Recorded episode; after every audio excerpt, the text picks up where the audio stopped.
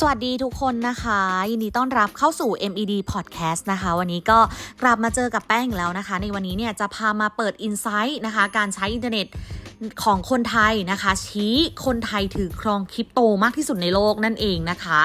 เขาบอกว่า Insight การใช้งานอินเทอร์เน็ตนะคะ Data Report Digital Stat เนี่ย ในปี 2022 นะคะ โดยเป็นข้อมูลจาก We Are Social แล้วก็ h o o s u นะคะ เครื่องมือด้านการจัดการโซเชียลมีเดียนะคะ ช่วยให้ธุรกิจเนี่ยเห็นภาพรวมของโซเชียลมีเดีย โดยครั้งนี้นะคะ ได้เปิดเผยข้อมูล insight ที่สำคัญสำหรับนักการตลาดออนไลน์นะคะ ซึ่งข้อมูลดังกล่าวเนี่ยชี้ให้เห็นถึงการกลับมาใช้อินเทอร์เน็ตตามปกติของคนไทยนะคะ ยิ่งไปกว่านั้นเนี่ยยังมีหลายพฤติกรรมการใช้อินเทอร์เน็ตของคนไทยที่ติดอันดับโลกนะคะ โดยเฉพาะอย่างยิ่ง การถือครองคริปโตที่ประเทศไทยเนี่ยถือเป็นอันดับหนึ่งนะคะที่มีการถือครองคริปโตมากที่สุดในโลกนั่นเองนะคะ ประเทศไทยนะคะก้าวเข้าสู่สังคมผู้สูงอายุอย่างเต็มตัวนะคะ โดยพบว่าค่าเฉลี่ยอายุของประชากรของไทยเนี่ยอยู่ที่ 40.9 ปีนะคะในปี 2022 นี้นะคะ สูงกว่าค่าเฉลี่ยอายุประชากรทั่วโลกนะคะที่มีอายุ 31.4 ปีนะคะ ที่สำคัญเนี่ยอายุเฉลี่ยของคนไทยยังมีแนวโน้มปรับตัวเพิ่มมากขึ้นนะคะ ซึ่งหากประเทศไทยไม่เตรียมความพร้อมเนี่ยรับมือกับสถานการณ์ในอนาคตนะคะ อาจก่อให้เกิดความลำบากต่อการใช้ชีวิตสำหรับประชากรสูงอายุนะคะ แต่ก็ถือเป็นโอกาสที่นักการตลาดนะคะ จะมองเห็นศักยภาพของกลุ่มผู้สูงอายุในอนาคตนั่นเองนะคะ ขณะที่ สมาร์ทโฟนนะคะ กลายเป็นอุปกรณ์ที่คนส่วนใหญ่บนโลกครอบครองเป็นของตัวเองนะคะ โดยมีสัดส่วนการครอบครองสมาร์ทโฟนสูงถึง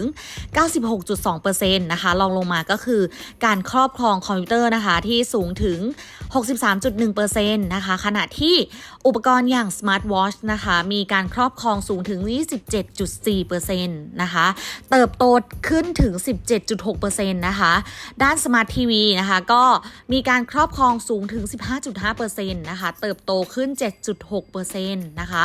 แล้วก็ที่สำคัญนะคะ อุปกรณ์อย่างแว่น VR นะคะ มีแนวโน้มเติบโตเพิ่มขึ้นนะคะ โดยปัจจุบันเนี่ยมีการครอบครองถึง 4.8%นะคะ โตขึ้น 9.1%นะคะ ส่วนหนึ่งอาจจะเป็นผลมาจากการพัฒนาเทคโนโลยี Metaverse นะคะ จากข้อมูลเนี่ยจะเห็นได้ว่าคนไทยนะคะ เข้าถึงอินเทอร์เน็ตกว่า 77 เปอร์เซ็นต์นะคะ แม้จะยังเป็นสัดส่วนที่ไม่ได้แตกต่างไปจากปีที่ผ่านมามากมายนักนะคะ แต่ว่าการเข้าถึงอินเทอร์เน็ตของคนไทยก็ยังดีกว่าค่าเฉลี่ยทั่วโลกที่ 62.5%นะคะ ขณะที่มีอีกหลายประเทศค่ะ สามารถผลักดันให้การเข้าถึงอินเทอร์เน็ตทั่วประเทศอยู่ในระดับที่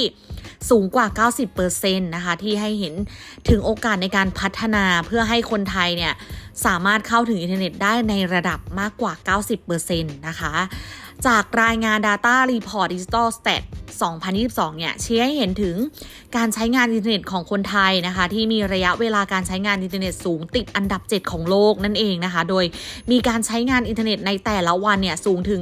9.06 ชั่วโมงนะคะ จนกลายเป็นอันดับ 7 ของโลกนะคะ ขณะที่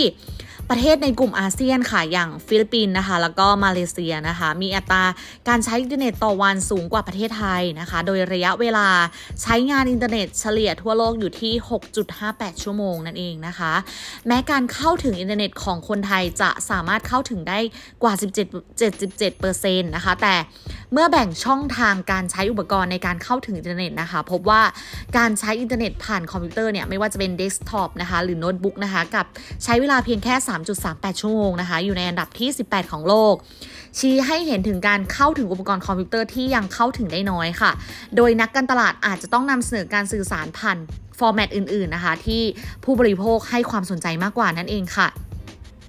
นอกจากคนไทยจะใช้อินเทอร์เน็ตต่อวันยาวนานเป็นอันดับ 7 ของโลกเนี่ย แต่ว่าการเข้าถึงอินเทอร์เน็ตโดยใช้สมาร์ทโฟนของคนไทยนะคะ มีการใช้งานสูงมากเป็นอันดับที่ 2 ของโลกเลยนะคะ โดยคิดเป็นจำนวนชั่วโมงการใช้อินเทอร์เน็ตผ่านโทรศัพท์มือถือนะคะ เป็นรองแค่ฟิลิปปินส์เท่านั้นเองนะคะ ข้อมูลดังกล่าวเนี่ยยังเป็นการชี้ให้นักการตลาดดิจิตอลเนี่ยและแบรนด์นะคะ เห็นถึงช่องทางที่สำคัญในการสื่อสารกับผู้บริโภคค่ะ ความเร็วนะคะในการเชื่อมต่ออินเทอร์เน็ตบนสมาร์ทโฟนนะคะกลายเป็นเรื่องสำคัญสำหรับคนไทยมากๆนะคะ ส่วนหนึ่งเนี่ยอาจเป็นเพราะการเปลี่ยนผ่านสู่ยุค 3G นะคะใช้เวลานานกว่าหลายประเทศทั่วโลกนะคะ ทันทีที่เทคโนโลยี 4G 5G เกิดขึ้นประเทศไทยเนี่ยจึงเร่งพัฒนาเทคโนโลยีเพื่อรองรับนะคะ แล้วก็ในปี 2022 เนี่ย ตัวเลขค่าเฉลี่ยของความเร็วอินเทอร์เน็ตบนมือถือของไทยอยู่ที่ 31.9 1 นะคะ สูงกว่าค่าเฉลี่ยทั่วโลกอยู่ที่ 19.06 ค่ะ โดยประเทศไทยเนี่ยมีความเร็วอินเทอร์เน็ตบนมือถือสูงเป็นอันดับที่ 19 ของโลกนั่นเองนะคะ สวนทางกับความเร็วอินเทอร์เน็ตในบ้านของไทยค่ะ ซึ่งส่วนใหญ่เป็นเทคโนโลยี FTT นะคะ รวมไปถึงการเปลี่ยนผ่านสู่เทคโนโลยีนะคะ โดยในปี 2022 เนี่ย ความเร็วอินเทอร์เน็ตบ้านของประเทศไทยนะคะ ติดอันดับ 2 ของโลกนะคะ โดยมีความเร็วเฉลี่ยอยู่ที่ 17 171.37 นะคะ ขณะที่ผู้ให้บริการบางรายในประเทศไทยนะคะ สามารถระบุความเร็วอินเทอร์เน็ตบ้านสูงสุดที่ 1,000 นะคะนอกจากนี้นะคะความเร็วอินเทอร์เน็ตบ้านของไทยยังพัฒนาขึ้นจากปีที่ผ่านมาถึง 46%ค่ะ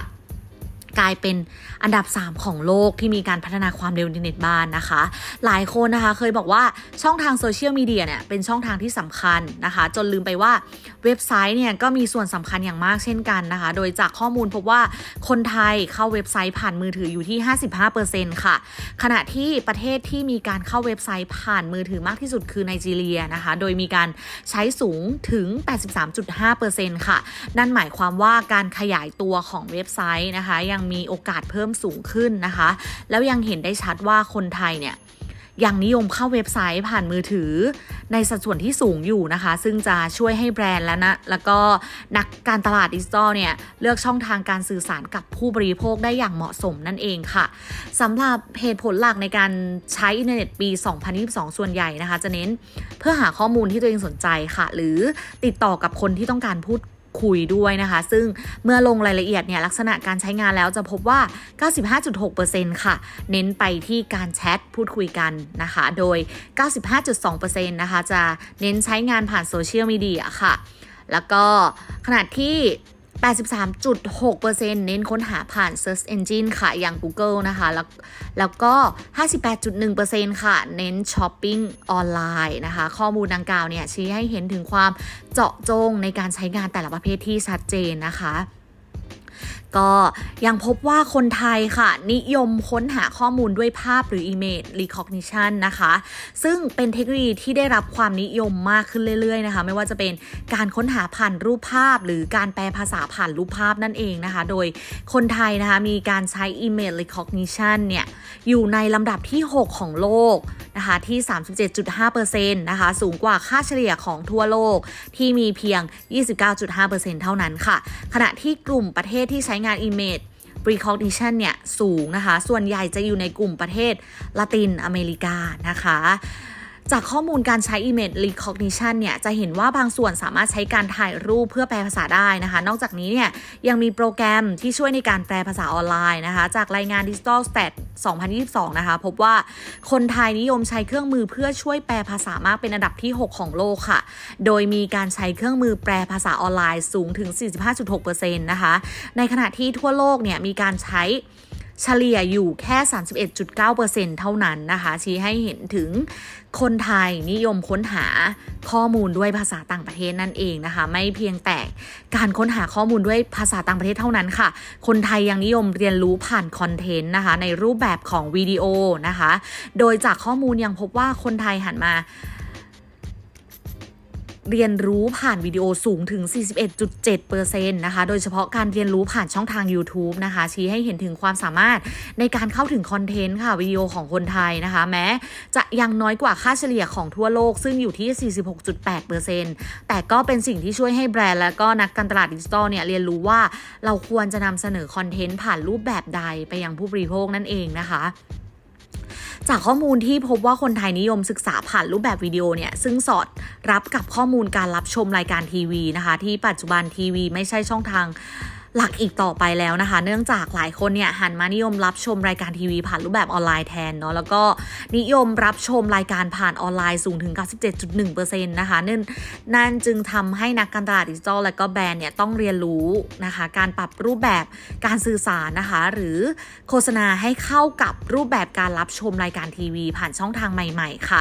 แม้ว่าหลายคนนะคะนิยมรับชมรายการทีวีผ่านในรูปแบบออนไลน์ แล้วก็ชอบดูคอนเทนต์ประเภทวิดีโอนะ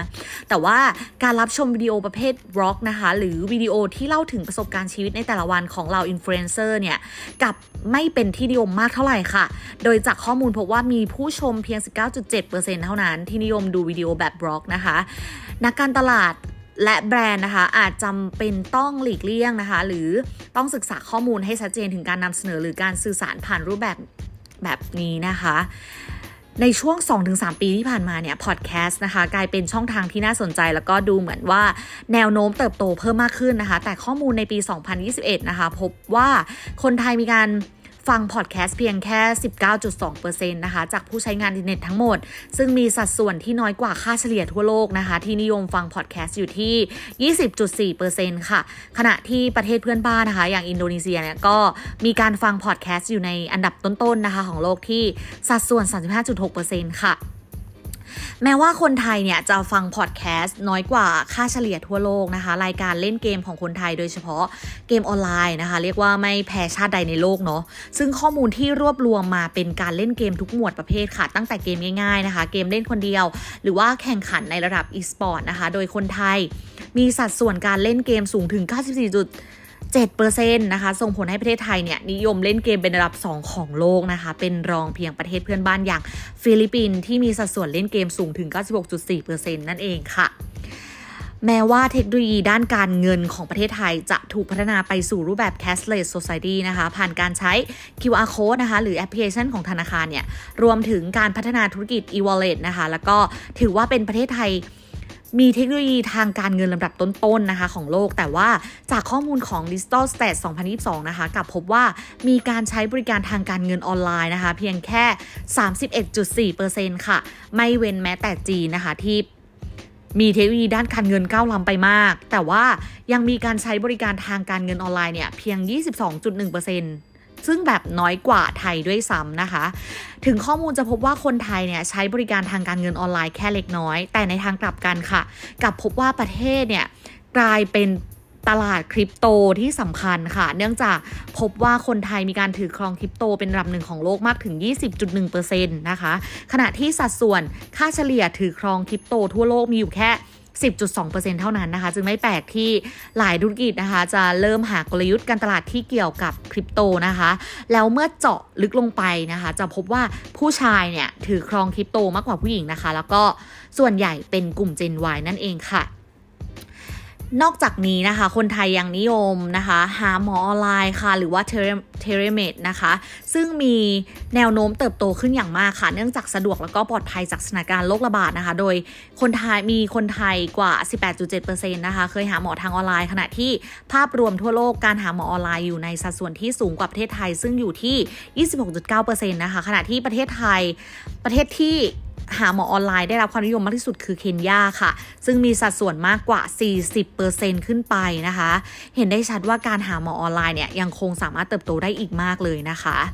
ก็สรุปแล้วนะคะไม่ว่าหลายข้อมูลนะคะ จะชี้ให้เห็นว่าคนไทยเนี่ยนิยมใช้งานบนโลกออนไลน์เพิ่มมากขึ้นนะคะ ซึ่งปัญหาเรื่องข้อมูลส่วนบุคคลนะคะ หรือ personal data เนี่ย เริ่มเห็นชัดขึ้น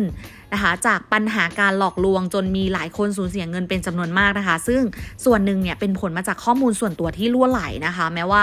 ภาครัฐเนี่ยจะให้ความสำคัญกับเรื่องข้อมูลส่วนบุคคลนะคะ แต่จากข้อมูลกับพบว่าคนไทยยังกังวลเรื่องข้อมูลส่วนบุคคล